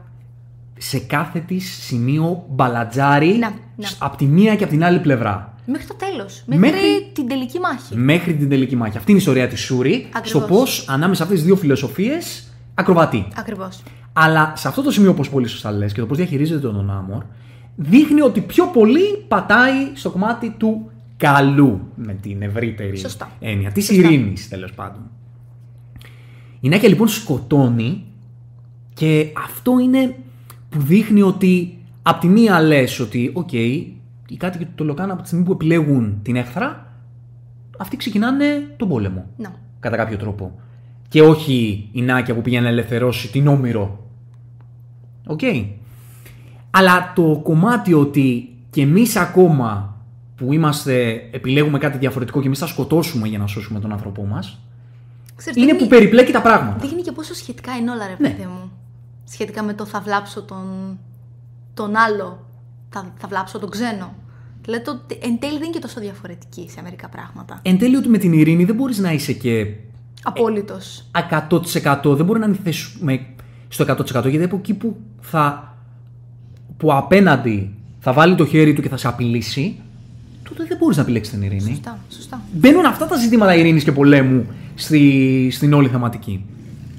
Γυρίζει λοιπόν η Νάκια με τη Σούρη και, την, ε, και τη Ρίρη Στη Wakanda. στη Wakanda και σε εκείνο το σημείο σκάει ο Ναμόρ γιατί ε, αντιλαμβάνεται αυτό το γεγονός ως κήρυξη πολέμου. Πολέμου, ακριβώς. Και λέει έτσι είστε, ωραία, έρχομαι να σας χτυπήσω. Ακριβώς. Ε, να πούμε ότι επειδή αυτό ήταν στη μέρα, από τις λίγες κοινέ μάχε που ήταν στη μέρα, ήταν πολύ εντυπωσιακό. Η μάχη του Ναμόρ στη Μμμ. Wakanda. Ναι, ναι, ναι, ναι. Και ήταν και πολύ ανατριχιαστικό το πώς έρχεται το νερό, το τσουνάμι Ισχύει. και πλημμυρίζει Ισχύει. τη Wakanda. Ξέρεις, η Wakanda βγάζει ρε παιδί μου και μία, μία ασύλληπτη ηρεμία και, και ειρήνη. Και νομίζω είναι πολύ ανατρεπτικό και στερακτικό να το βλέπεις αυτό να γκρεμίζεται. Να βλέπεις λέει τα κτίρια να γκρεμίζονται τους ανθρώπους, να κινδυνεύουν, τα κτίρια να πλημμυρίζουν. Γιατί η σαν, Wakanda. σαν να πονάς περισσότερο από το να συνέβαινε αυτό στη γη, αν βγάζει νόημα. Ναι, ναι, βγάζει 100% νόημα. Καταλαβαίνω τι λες, ότι είναι σύμβολο γαλήνης Ακριβώς. και ασφάλειας. Σωστά, σωστά. Γιατί η Wakanda Είναι ξέρουμε. προστατευμένη. Ναι, ότι δεν πατάει κανείς. Δεν μπορεί Ακριβώς, κανείς, δεν είναι έχει τη κρυφή. δύναμη να πατήσει στη Wakanda. Ακριβώς. Και το ότι η, το Ταλοκάν σκάει με αυτόν τον τρόπο και βλάπτει έτσι τη Wakanda δείχνει και τη δύναμή του, έτσι. Βέβαια, βέβαια, εννοείται. Και από την άλλη, σε φάση λίγο να σκεφτείς ότι κοίτα να δεις οι δύο μειονότητες, δεν ξέρω πώς μπορούμε να τις χαρακτηρίσουμε, αυτοί οι δύο πολιτισμοί οι οποίοι έχουν πληγωθεί από τον πολιτισμένο κόσμο, δυτικό κόσμο, πείτε το πώς θέλετε. Γεωγραφικά θεωρητικά δεν ξέρω αν είναι δυτικός, γιατί η Wakanda στην Αφρική είναι. Να, Τέλος να. πάντων. Ε, ότι σαν πρώτο βήμα πολέμου παλεύουν μεταξύ τους. Ναι, πολύ σωστά. Για το ποια θέση θα πάρουν σε όλο αυτό. Πολύ σωστά. Και γίνεται εκεί η μάχη και στο Γίνεται- τέλος της μάχης Ίσως είναι το highlight της, εμ, τη συναισθηματική ιδιοσυγκρασία τη Σούρη εδώ πέρα, το γεγονός ότι πεθαίνει η Ραμόντα. Πεθαίνει η Ραμούντα και είχα πει, το συζητάγαμε ε, μετά την Non ταινία. Spoiler. Μμ. Όχι στον Spoilers, μετά την ταινία. Ότι εγώ βλέποντας την ταινία έλεγα ότι από τη στιγμή που έχει δει μια τόσο μεγάλη απώλεια σε τα γνωστή, Σωστά. ότι το κακό είναι ότι όσο και αν μας δείξει ότι κάποιος χαρακτήρας κινδυνεύει, θα έχουμε στο μυαλό μας ότι δεν γίνεται να πεθάνει κι άλλος. και τελικά πεθαίνει Και όμως γίνεται. κι άλλος. Έχουμε κι άλλη κηδεία, Και το θέμα κι είναι άλλο ότι δεν περιμέναμε φέρετρο. ότι θα ήταν αυτή. Δηλαδή. Θα ήταν η Ραμόντα. Θυμάμαι να τη δείχνει η Ανέστη και να λέμε. Δεν παίζει. Και από τη μία σκεφτόμουν σε εκείνο το σημείο ότι ρε φίλε, έπρεπε να το κάνουν αυτό. Δηλαδή έπρεπε να, να κάνουν, να θυσιάσουν τη Ραμόντα. Και από την άλλη, ξέρεις, Σεναριακά έπρεπε. έπρεπε γιατί Ε, έβγαζε νόημα έτσι. τη θυσίασαν στα πόδια του character development της Σούρη. Να. Γιατί Και ήταν. του νέου Black Panther γενικότερα. Ναι, γιατί ήταν τόσο το focus του Κούγκλερ στο γράψιμο του πώς θα χτίσω τη Σούρη έτσι ώστε να πάρει το χρήσμα και να βγάζει νόημα και να την περάσω πραγματικά από ένα σκληρό συναισθηματικό ταξίδι που θα κάνει ό,τι χρειαστεί. Ναι, ναι, ναι, ναι, και αυτό ακριβώς. που χρειάστηκε για να εντείνει το συναισθηματικό της ε, ζήτημα ήταν να πεθάνει και η Ραμόντα. Να πάει δηλαδή την έννοια της απώλειας στο ταβάνι. Στο έπακρο, στο έπακρο. Πόσο μάλλον εκεί που ξέρεις, είχε αρχίσει να ξεχνιέται η Σούρη για να, να θέτει άλλα ζητήματα πάνω, όπως είναι ξέρεις, η επιβίωση, ο πόλεμος, η οικογένεια. Και πέφτει πάλι στην απώλεια. Και ξέρεις και τι άλλο ήταν εκτός από το κομμάτι της απώλειας με το θάνατο της Ραμόντα. Της λέει ο Νάμορ, εσύ είσαι τώρα η Βασίλισσα. Σωστά, έχεις Σκοτώνεις στην δίκιο. ουσία τη Ραμόντα θεωρητικά, επειδή ξέρει ότι η Ραμόντα έχει μια στάση η οποία είναι 100% αντίθετη με αυτή τη Ακριβώς, δική του. Ακριβώς. Και έχει δει ότι η Σούρη το έχει και λίγο μέσα της το από την άλλη πλευρά. Στρατηγικά. Όπως επίση τη είπε, You did this. You did this, ναι. Στρατηγικά σκοτώνει τη Ραμόντα έτσι ώστε να πετάξει τον μπαλάκι στη Σούρη και να της πει. Εσύ Σε Βασίλισσα, εσύ αποφασίζεις τώρα. Σε αποφασίσει τώρα, οπότε μήπως να σκεφτείς τη στάση τη δική μου. Και, Και μου αρέσει αυτό- πολύ, ε, πριν τελειώσεις, Ναι. το γεγονός ότι έδειξε πάλι κηδεία. Δηλαδή έδειξε και οπτικά το γεγονός ότι πάλι περνάει από όλο αυτό το συναισθηματικό γολγοθά η Σούρη. Πάλι να βάλει τα λευκά, πάλι να κουβαλήσουν την Βασίλισσα. Μου άρεσε πάρα πολύ αυτό. Ναι, και είναι και κάτι πραγματικά που ήταν twist. Δεν το περίμενες. Σωστά, σωστά. Θα εννοείται. ξαναδείς και δεύτερη Εννοείται. κηδεία. Δηλαδή δεν το περίμενες. Ισχύει.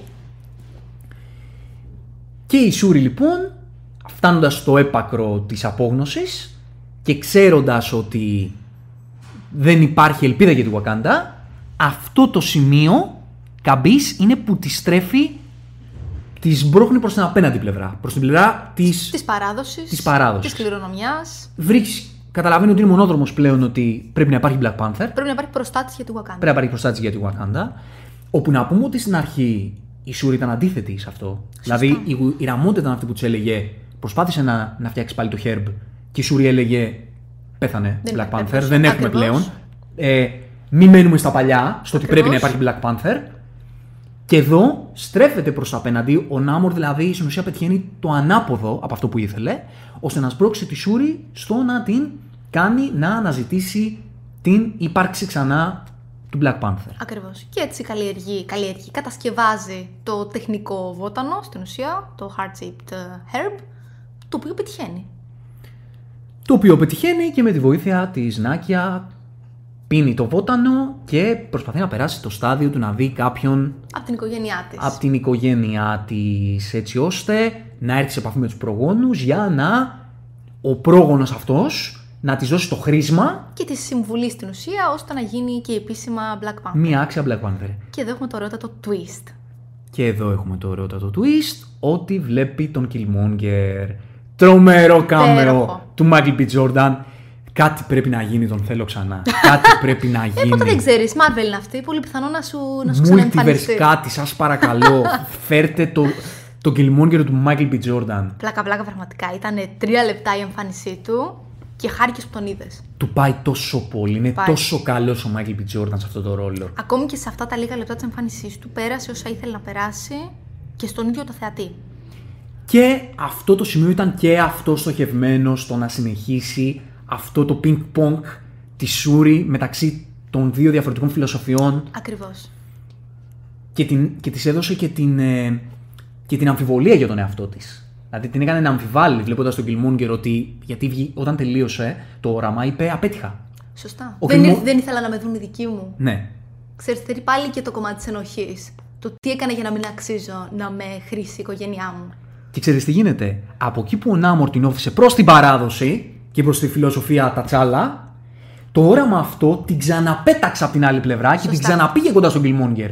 Την έκανε να ξαναπεί, να ξανααναρωτηθεί και να πει μήπως τελικά Η εκδίκηση είναι η λύση. η εκδίκηση είναι λύση, μήπως τελικά για εκεί είμαι. Ακριβώς. Μήπως οι πρόγονοί μου με αποκήρυξαν και εγώ πρέπει να βρω την...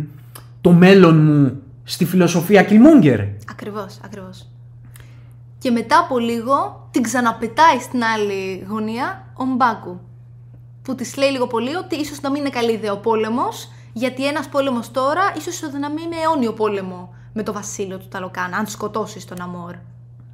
Και αυτή γυρίζει και του λέει, αλλά Killmonger θα κάνεις ό,τι θέλω εγώ. Ακριβώς. Και Εκείνο εκεί... σκύβει το κεφάλι. Ναι. Και βλέπεις πόσο σωστά η Σούρη ξετυλίγεται το character development της Σούρη. Δηλαδή ότι ε, ακόμα πηγαίνει ping-pong δεξιά-αριστερά. Ναι. Αλλά ξέρεις, πλέον πατάει περισσότερο στα πόδια Ναι. της. Ήρθε η ώρα να το ρωτήσω αυτό. Πώς σου φάνηκε η Σούρη σαν Black Panther;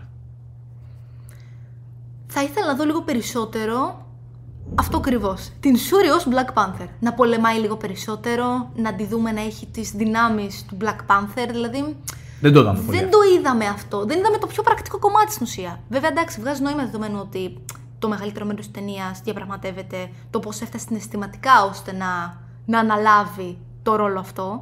Αλλά το πρακτικό είναι ότι δεν την είδαμε πολύ σαν Black Panther. Θα ήθελα να τη δω λίγο περισσότερο να πολεμάει ως Black Panther. Δηλαδή, κάποια στιγμή, αφού ξύπνησε από το όραμα και ξέρεις, είπε απέτυχα και κάτι πέταξε και ξέρεις, πετάχτηκε με απίστευτη δύναμη και εκεί ήταν που συνειδητοποίησε ότι έχει τις δυνάμεις. Ε, ήταν ίσως η μοναδική στιγμή που είδαμε την πόση δύναμη έχει. Γιατί, για να πάμε τώρα στην τελική σκηνή και στο σχέδιο που κατέστρωσε Ναι. η, η Σούρη, Σούρη. έτσι ώστε να χτυπήσει τον Νάμορ Και το Βασίλειο Ταλοκάν. και τον Βασίλειο του Λουκάν πριν χτυπήσει ο Νάμορ εκείνη. Ναι. Πώς φάνηκε το σχέδιο; Κοίτα, έβγαζε νόημα το γεγονός ότι πρώτον να μην είναι στη Wakanda και θα την καταστρέψουν. Και δεύτερον, να, να, είναι, να βρεθεί ο Ναμόρ σε ένα χώρο όπου δεν θα έχει πάρα πολύ άμεση πρόσβαση στο νερό, γιατί από ό,τι φαίνεται αυτό τον αποδυναμώνει. Αλλά ίσως δεν ξέρω, εμφανισιακά το πώς ήταν. ε, Δεν ξέρω, σαν κύλινδρος εκεί στη μέση του νερού και πολλοί έπεφταν από το νερό και σκαρφάλωναν. Δεν, δεν ξέρω, δεν ήταν πολύ οπτικά όμορφο και εντυπωσιακό για τελική μάχη. Συμφωνώ Φάνηκε σαν απόλυτα. μεταβατική μάχη. Σαν μια μάχη που θα γινόταν, ας πούμε, στην μέση της ταινίας. Συμφωνώ απόλυτα.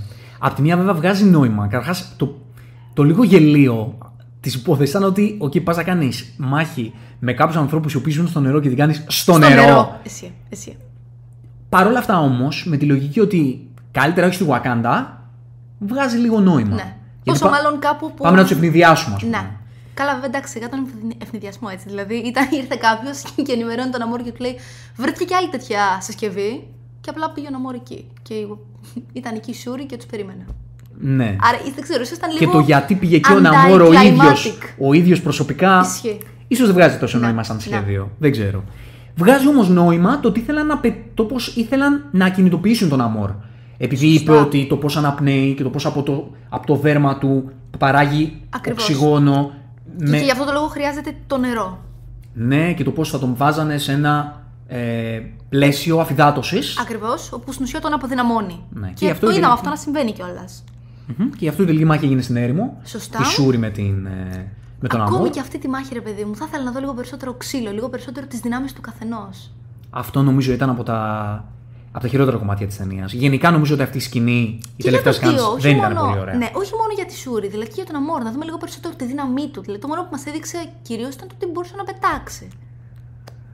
Ισχύει. Τέλος πάντων, ε, είχε όμως το καλό στη τελική μάχη του ότι εκεί πέρα έφτασε στο τέλμα της, στο, στο ταβάνι της, το δίλημα το ηθικό της Σούρη.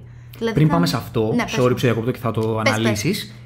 Ότι αν είδαμε κάτι από, από τη μαχητική ικανότητα της, του Black Panther Shuri, ήταν το γεγονός ότι είχε κρατήσει τα όπλα της από, Σωστά. από έχεις την πρώτη δίκιο, ταινία έχεις και δίκιο. τα τοποθέτησε στη στολή του Black Έχεις Panther. δίκιο σε αυτό. Βέβαια ήταν νομίζω το μόνο, η μόνη σκηνή που την είδαμε να παλεύει κατά κάποιο Ναι. τρόπο. Που έκανε εκείνη την τούμπα Ακριβώς. στον αέρα και πέταγε αυτές τις χητικέ. Ισχύει αυτά τα αυτό. κύματα από, τα, από, τα, από τις γροθιές της. Ισχύει αυτό. Ισχύει αυτό. Να καταλήξουμε πώ συμφωνούμε ότι σαν σε καν σε αυτό που κρεμόντουσαν από το καράβι και. Δεν έβγαζε πολύ νόημα. Ούτε ήταν τόσο εντυπωσιακό. Ούτε ήταν τόσο οπτικά, εντυπωσιακό, αλλά λίγο ήταν και πολύ μπερδεμένο. πρακτικό, ναι. Τουλάχιστον είχε φως. Ναι, φως, κάτι. Τουλάχιστον. Τουλάχιστον. Και να καταλήξουμε, μπράβο, Ε, στη μάχη στη Σούρι τελική Νάμορ. μάχη, όπου είναι στα όρια να τον σκοτώσει. Έχει αποδυναμωθεί εντελώς ο Ναμόρ. Ψάχνει το νερό. Εκείνη έχει καταφέρει να επιβιώσει. Και είναι η στιγμή όπου έρχεται σαν όραμα η μητέρα της και λίγο πολύ της λέει ότι να μην επιλέξει αυτό το δρόμο. Και αυτό είναι το σημείο όπου Παίρνει την τελική της απόφαση. παίρνει τελική της απόφαση. Δηλαδή έρχεται σαν σωτήρας η Ραμόντα στο 90, βλέπει όραμα ενώ δεν είναι υπό την επίρρεια του Χέρπ. Προφανώς, Ακριβώς. επειδή και με τον Τατσάλα έχει γίνει, προφανώς το Χέρπ λειτουργεί έτσι ώστε να τους έχεις τους προγόνους πάντα, Πάντα, ακριβώς. μέσα σου και να εμφανίζονται Όταν βρίσκεσαι σε κάποια, σε κάποια κατάσταση όπου χρειάζεσαι συμβουλή, Οπότε τη στιγμή εκείνη ακριβώς που η Σούρη πάει να επισφραγίσει την πορεία της, η οποία είναι η πορεία της εκδίκησης και του, και του πολέμου, έρχεται η Ραμόντα να την... ε, φέρει πάλι στην δική της, ξέρεις τι είναι, εκτός από αυτό, αν όντως τον σκότων, δεν θα ταιριάζει και στο χαρακτήρα της. Ανεξάρτητα από το αν είναι τυφλωμένη ή όχι από το να σκότωσε τη εκδικηθεί. μάνα της. Και ήταν η μάνα της που, που είπε μη τον σκοτώνεις. Να. Αλλά δεν δεν θα τέριαζε στη Σούρη και πάλι να το σκοτώσει. Δηλαδή, μου άρεσε που εν τέλει έγινε έτσι. Σίγουρα δεν θα τέριαζε. Το, Να. το ζητούμενο όλου του character development της Σούρη ήταν ότι σε έκανε να αμφιβάλλεις για το πού βρίσκεται τελικά. Να. Να. Και αν ακριβώς. κάτι εκμεταλλεύτηκε ο Κούκλερ από την πρώτη ταινία που Σούρ δεν είχε κανένα γράψιμο. Γενικά μέχρι Σωστά, αυτή την ταινία σωστά, δεν είχε σωστά. κανένα Ήταν ιδιαίτερο εντελώς γράψιμο. Ήταν supporting, ήταν η φαν μικρή αδερφή του Τατσάλα, η οποία ήταν γιόλο και swag και άουα, ε, gadget και καλά Ναι, genius. tech suave και τα λοιπά. Ναι, με το αστιάκι, με το χαβαλέ. Εμένα μου άρεσε πάρα πολύ. Και εμένα. Πάρα ναι, πολύ. Εννοείται αυτό. Ό,τι έχει κάνει μου άρεσε, χωρίς να έχει γράψιμο, αλλά Σωστά, σωστά. ήταν Και πολύ επίσης cool. Έδειχνε ακόμη και από αυτές τις λίγες στιγμές που την είδαμε στις προηγούμενες ταινίες το πόσο αγαπούσε την οικογένειά της. Ισχύει. Και ακριβώς το κομμάτι ότι είναι πιο αναρχικό πνεύμα. Σωστά. Δηλαδή είδες που ψιλοέβριζε τι τις Ήταν φωνάζεις πιο επαναστατική. Ραμόντα.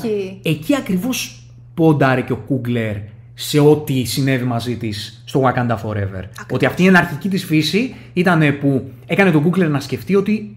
Ίσως θα μου να, καταλαντεύεται. Λοιπόν, θα, αμφι- ακριβώς, θα αμφιταλαντεύεται. Και στο 90 λοιπόν η Ραμόντα, το όραμα της Ραμόντα ήταν αυτό που έκανε τη Σούρη.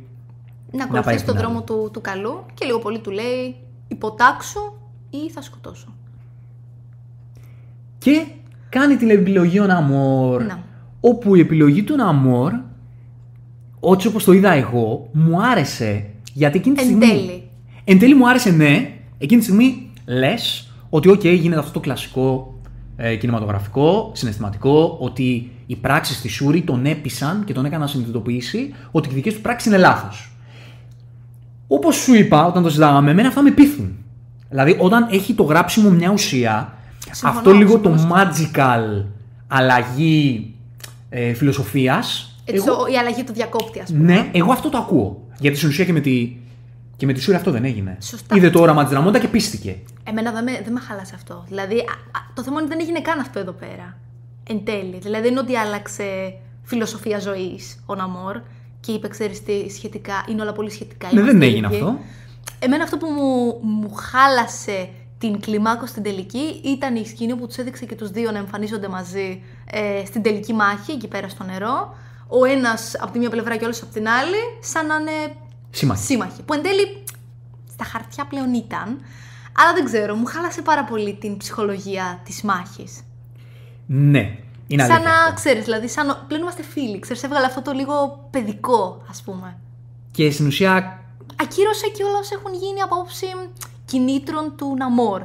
ότι ρε παιδί μου, σαν τελευταία εικόνα από όλο αυτό, ήταν απλά η Σούρι να είναι οκ, τα βρήκαμε. Ναι. Και εμείς Wakanda Forever και εσείς Ταλοκάν. Ακριβώς, ακριβώς. Εντάξει, βέβαια, ο λόγος του στο τέλος κάπως το έφτιαξε πάλι. Το δικαιολόγησε πολύ. Ναι. Γιατί εμένα αυτό με έπεισε πάρα πολύ. Δηλαδή κατάφερε. η Εκεί ταινία, το έσωσε, εκεί το έσωσε. Ακριβώς. Παρότι, όπως είπα, αυτό το συναισθηματικό, αυτή η συναισθηματική αλλαγή εμένα θα με έπειθε, το πήγε και ένα βήμα παραπέρα η ταινία και σου λέει ότι όχι, αυτό που σκέφτηκε ο Ναμόρ ήταν ότι επειδή χάσαμε, κατά κάποιο τρόπο, επειδή με υπέταξε, έχασα στη μάχη με τη Σούρη, από εκεί που θα πέθαινα, λέω ότι δεν αλλάζει, δεν αλλάζει η γνώμη μου, δεν αλλάζει η φιλοσοφία μου, αλλά θα προσπαθήσω να εκμεύσω τη συμμαχία μας αντί του υπόλοιπου κόσμου με πιο πλάγιες μεθόδους. Και ξέρεις τι μ' αρέσει, έτσι όπως το έθεσε. Α, δεν το αναφέραμε για αυτό στην ταινία. Κάποια στιγμή λοιπόν στην ταινία έδειξε ότι η Αμερικανική κυβέρνηση όντως θέλει να επιτεθεί στη Wakanda.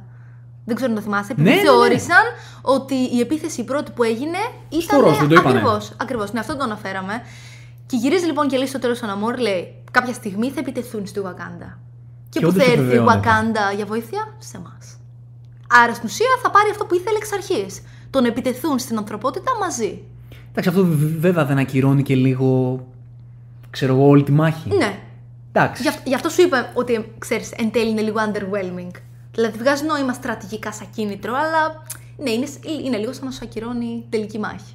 Ναι, ισχύει. Αλλά παρόλα αυτά, ε, για να κλείνουμε, παρότι έχεις δίκιο σε αυτό, μου δουλεύει τόσο πολύ το θεματικό κομμάτι, τόσο πολύ, που αυτά τα κομμάτια δεν με πειράζουν τόσο, που είναι λίγο περίεργα ή που το φινάλε ήταν λίγο κάπως. Εμένα μου αρέσει που θα ξαναδούμε και τον Αμόρ.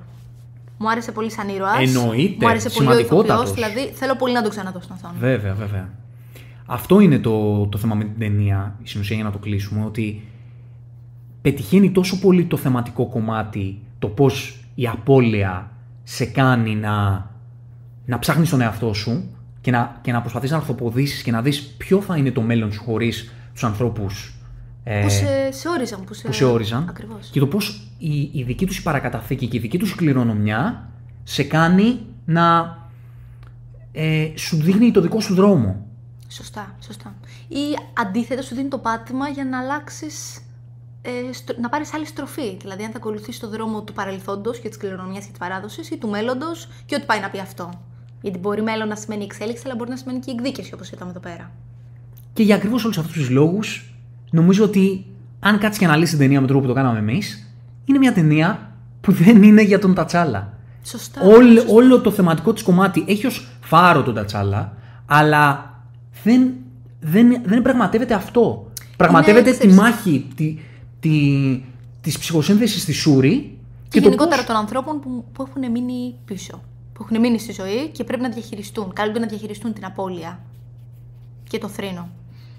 Και το πώς ο καθένας α, με βάση το ρόλο του και με βάση τη θέση του έχει διαφορετικά ζητήματα να αντιμετωπίσει και ε, προσπαθεί να, να, Να το αντιμετωπίσουμε με τον να το τρόπο. αντιμετωπίσουμε με τον δικό του τρόπο. Α, Και ο Κόγια ακόμα που λέγαμε το πώς εν τέλει βρήκε τη γαλήνη Σωστά. ε, με τη Σούρη και το πώς και η ίδια αυτό με το κομμάτι της παράδοσης που πηγαίνει ότι τελικά αποδέχτηκε τις στολές. Σωστά. Το πώς και σωστά. αυτή έκανε ένα βήμα μπροστά. Οι οποίες ήταν όντως άσχημες. Συγγνώμη, αλλά δεν το είχα πει. Ήταν αυτό. άσχημες. Ήταν Και άσχημε. ξέρεις και τι άλλο ήταν άσχημο; Η στολή της, ε, της Riri Williams. Ναι, ρε, εσύ. Ήταν ισχύει. πολύ άσχημη. Την περίμενα πολύ καλύτερη. Ήταν σαν... Σαν homemade. Ήταν σαν... Ε, σαν αυτά τα... Ε, τις στολές που έχουν στα άνιμε κάτι στο Megatron και κάτι τέτοια πράγματα. Δυστυχώς δεν, δεν ήταν Δεν έβγαζε Iron Man. Ίσως Όχι, το κάνανε, όχι. ίσως γι' αυτό. Θέλανε να μην μοιάζει Iron Man η ιστορία. Ή μπορεί να ξέρεις, θα θέλανε Και να τη δείξει δώσαν κάτι ένα πιο original, design ας πολύ πούμε. διαφορετικό Μμμ. και πιο original. Αλλά αν σκάσει έτσι στη, στη σειρά της, εμένα Ναι, αυτό δεν μ' ίσως- αρέσει. Ναι, ίσως ήταν λίγο ξενερότο. Ναι, και δεν μ' άρεσε και σαν μάχη. Δηλαδή, Συμφωνώ, σε αυτό συμφωνώ. δεν μ' άρεσε. Θα το δούμε αυτό. Θα το Τέλος δούμε. Πάντων. Να μιλήσουμε και ένα δευτερόλεπτο για την post-credit σκηνή. Πολύ συναισθηματική. Πολύ συναισθηματική. Και πολύ συναισθηματική γιατί το γεγονός ότι έδειξε. Καταρχάς έδωσε μια νέα υπόσταση στη γυνάκια. Τη Ακριβώς. έδωσε ουσία στο, στο τι. Πρώτον, τι γιατί συνέβαινε. έφυγε. Γιατί έφυγε. Δεύτερον, γιατί δεν πήγε στην κηδεία. Και τρίτον, πώς πώς θα είναι από εδώ και πέρα. Έχει τον ρόλο της μητέρας, έχει τον ρόλο της. Της ενδυνάμει Βασίλισσας, που εν τέλει δεν έγινε ποτέ Βασίλισσα. Ναι. Και νομίζω ότι ο λόγος, γιατί α- άκουσα και σε κάτι reviews ότι μπορεί να μην, είναι, να μην είχε τόσο χρήση αυτή η post-credit scene, εγώ θα πω ότι ήταν ακόμα ένας, ένα, ε, μια πινελιά της ταινίας προς την κατεύθυνση ότι πρέπει να κοιτάμε μπροστά και υπάρχει συνέχεια. Υπάρχει Ό,τι μέλλον. τελειώνει υπάρχει πάντα μέλλον. Σωστά. Πάντα πρέπει να κοιτάς αυτούς που είναι μπροστά. Σωστά. Και η, η έκφραση της Σούρη και το ότι την έδειξε ο Κούγκλερ έβαλε το κοντινό στο πρόσωπό της να τη δείχνει να βιώνει το συνέστημα. Πόσο μάλλον τη σκηνή όπου υποθέτει θα αποχαιρετούσε τον Τατσάλα. Αυτό ήταν πολύ όμορφο. Δηλαδή, τη σκηνή όπου θα του έλεγε το τελικό αντίο είναι σαν να, του λέει, σαν να της λέει Νάκια, υπάρχει ένα ακόμη κομμάτι του εδώ. Και το γεγονός ότι επειδή η πρώτη επαφή της Δράμοντα με τη Σούρη ήταν που την έβαλε να κάψει τα άσπρα ρούχα. Να. Και της είπε ότι αυτό, μετά από ένα χρόνο, αυτή η καύση των ρούχων είναι που υποδηλώνει ότι τώρα σταματάμε να πενθούμε και, προχωράμε τώρα μπροστά. προχωράμε μπροστά. Ήταν και, ακριβώς και η Σούρη το τότε timing. είπε όχι, δεν το κάνω και το ότι αφού τελείωσε η περιπέτεια πήγε η ίδια να κάψει τα ρούχα και στο μυαλό της ήταν τα flashbacks από τις εικόνες της από τον αδερφό της ήταν που τη δείχνει να λυτρώνεται. Αυτό ήταν το φινάλε της Ακριβώς. ταινίας. Ότι εν τέλει η Σούρη Βρήκε την λυτρώθηκε. ειρήνη της. Βρήκε την ειρήνη της, κοίταξε επιτέλους μπροστά, έφυγαν τα φαντάσματα και ε, του παρελθόντος και το παιδί του Τατσάλα στην ουσία ήταν και αυτό που την έκανε για ακόμα έναν λόγο να σκεφτεί ότι πρέπει τώρα να κοιτάξω μπροστά. Υπάρχει διάδοχος, Υπάρχει υπάρχει, μέλλον. συνέχεια. Ακριβώς. Υπάρχει μέλλον. Τελειώνει ο θρήνος, πάμε να κοιτάξουμε μπροστά. Και ποια ήταν η εικόνα στις, ε, στις προσκρι- στο, στις, στην credit σκηνή που πέφτανε οι τίτλοι. Ήταν ρούχα να καίγονται. Άσπρα Πολύ ρούχα να σωστά. καίγονται. Δηλαδή ήταν το τελευταίο δείγμα του Κούγκλερ ότι όλη αυτή η ταινία που έφτιαξα είναι για να σταματήσουμε το πένθος και να κοιτάξουμε μπροστά. Ακριβώς. Ακριβώς. Αυτά. Θεωρώ ήταν τέρμα αναλυτική Ναι. η Ε, συζήτηση. αυτό που θα πω για να κλείσουμε ότι εν τέλει αυτή την ταινία θα την έχω μέσα μου ως την ταινία που η Marvel έκανε αυτά στα οποία είναι καλή. Υπήρχαν τα ελαττώματα της Marvel, το πως, όπως λέγαμε και πριν το συζητήσαμε, ότι ενώ έχει κάποιες θεματικές πολύ ουσιαστικές, όλο αυτό πάλι είναι σε ένα πλαίσιο υπερηρωικό, Εντάξει, να που σου πω όλο κάτι. αυτό του ρίχνει το βάρος. Εμένα δεν με πειράζει αυτό. Όχι. Γιατί εξακολουθεί και είναι, όπως είπες, υπερηρωικό. σω να μην Ναι. θες να δεις και κάτι τέτοιο από αυτό το περιεχόμενο. Δηλαδή το θίγει τόσο όσο μερικές φορές. Α μην μας προβληματίζει αυτό. Και πάλι το θίγει. Τουλάχιστον αυτό. είναι αυτό που έχω ξαναπεί, θα τα συζητήσουμε αναλυτικά στην επόμενη εκπομπή μας που θα είναι το recap του Phase four. του Phase 4. Ε, ότι αυτό που έλεγα πάντα ότι μην δυσανασχετείτε για πράγματα τα οποία είναι η βάση της Marvel. Δηλαδή τη Marvel τη μάθαμε εδώ και κο- και δέκα κάτι χρόνια να είναι κάπως. Ακριβώς. Δεν θα αλλάξει τώρα. Όχι. Όχι. Εμένα ο προβληματισμός μου με το Phase 4 ήταν ότι έβλεπα πράγματα τα οποία δεν γινόντουσαν την προηγούμενη δεκαετία και γίνονται τώρα. Εντάξει, υπάρχουν πολλοί προβληματισμοί γενικότερα για το Phase 4. OK, Δεν θα τέλος μιλήσουμε πάντων. γι' αυτό τώρα. Θέλω να πω όμως ότι Wakanda, το Wakanda Forever είναι μια ταινία η οποία είναι Βαθιά α- μαρβελική. βαθιά μαρβελική με την καλή έννοια. Ακριβώς. Ναι, μεν με τα ζητήματά της, αλλά που δίνει πραγματικά focus στους ήρωές της και τους δίνει ένα ταξίδι και ένα λόγο ύπαρξης. Και έχει η ταινία αυτή μια θεματική. Έχει μια εικόνα πλούσια, έχει ένα στυλ, Έχει ένα άρτιο σενάριο. έχει ένα σενάριο Βγάζει που- νόημα. Ναι, παρά τα ζητήματα όπως είπαμε Ακριβώς. της πλοκής που αναγκαστικά θα υπάρχουν. Και Για θέλω μένα- να πω ότι αυτό, α, μα, έτσι θα κλείσω εγώ λέγοντας ότι το Wakanda Forever ήταν αυτό που ήθελα να είναι. Είναι ένα, μια τελευταία ταινία για το Phase 4 που τη χάρηκα. Θυμηθήκαμε τι είναι η Marvel και τι καλό μπορεί να προσφέρει. Και οι υπερηρωικές ταινίες με τα καλά και τα κακά τους, για εμένα, οι basic υπερηρωικές ταινίες είναι το Wakanda Forever. Σωστά. Σωστά. Ακριβώς. Είναι το ωραίο το γεγονός ότι φοβόμασταν μήπως αυτή η ταινία μας χτυπάει μονίμως τον θάνατο του Τατσάλα και προφανώς του Τσάντουικ. Αλλά εν τέλει δεν το έκανε αυτό. Δηλαδή σε συγκίνησε όχι με τον προφανή τρόπο, αλλά με τον πιο ανθρώπινο τρόπο. Σύμφωνο. Αυτά. Αυτά. Ελπίζουμε να. Να σας μείνατε, άρεσε να σας άρεσε. αρχικά η Ναι. ανάλυση Εννοείται μας. περιμένουμε τα σχόλιά σας, τη θέση σας για όλα αυτά, πώς μεταφράσατε εσείς την ταινία, σε τι συμφωνείτε, σε τι διαφωνείτε. Όλες οι απόψεις είναι δεχτές και αυτές θέλουμε ε, να συζητάμε και να αναλύουμε. Ακριβώς. Εν τέλει θα μιλήσουμε και αναλυτικότερα γενικότερα για το Voice for την επόμενη φορά. Έρχονται τρομερά πράγματα στο κανάλι. Καλά, υπάρχει μέλλον πολύ καταρχάς. Ω, αυτό και είναι με το μόνο Marvel σίγουρο. και με DC. Αυτό είναι το μόνο σίγουρο. Ε, θα κάνουμε σύντομα και έναν ε, φαντασιακό Φαντασιακό καφέ, καφέ. για να μιλήσουμε και λίγο για τα τεκτενόμενα. Γίνεται χαμός στη DC. Πρέπει να μιλήσουμε για αυτά τα, τα, τα θέματα. Ο μεγάλος coach ανέλαβε τα ενία του σύμπαντος. Δεν μπορούσες να μην το πεις, ε. Ο μεγάλος coach ήρθε να, να μας να μας δώσει το Αυτό, αύριο αυτό που, που που περιμέναμε. θέλαμε. Αυτό που περιμέναμε.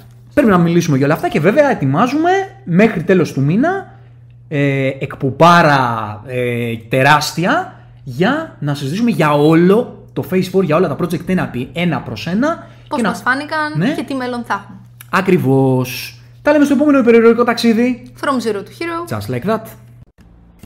Zero to hero, your time flies. Zero to hero, just like that.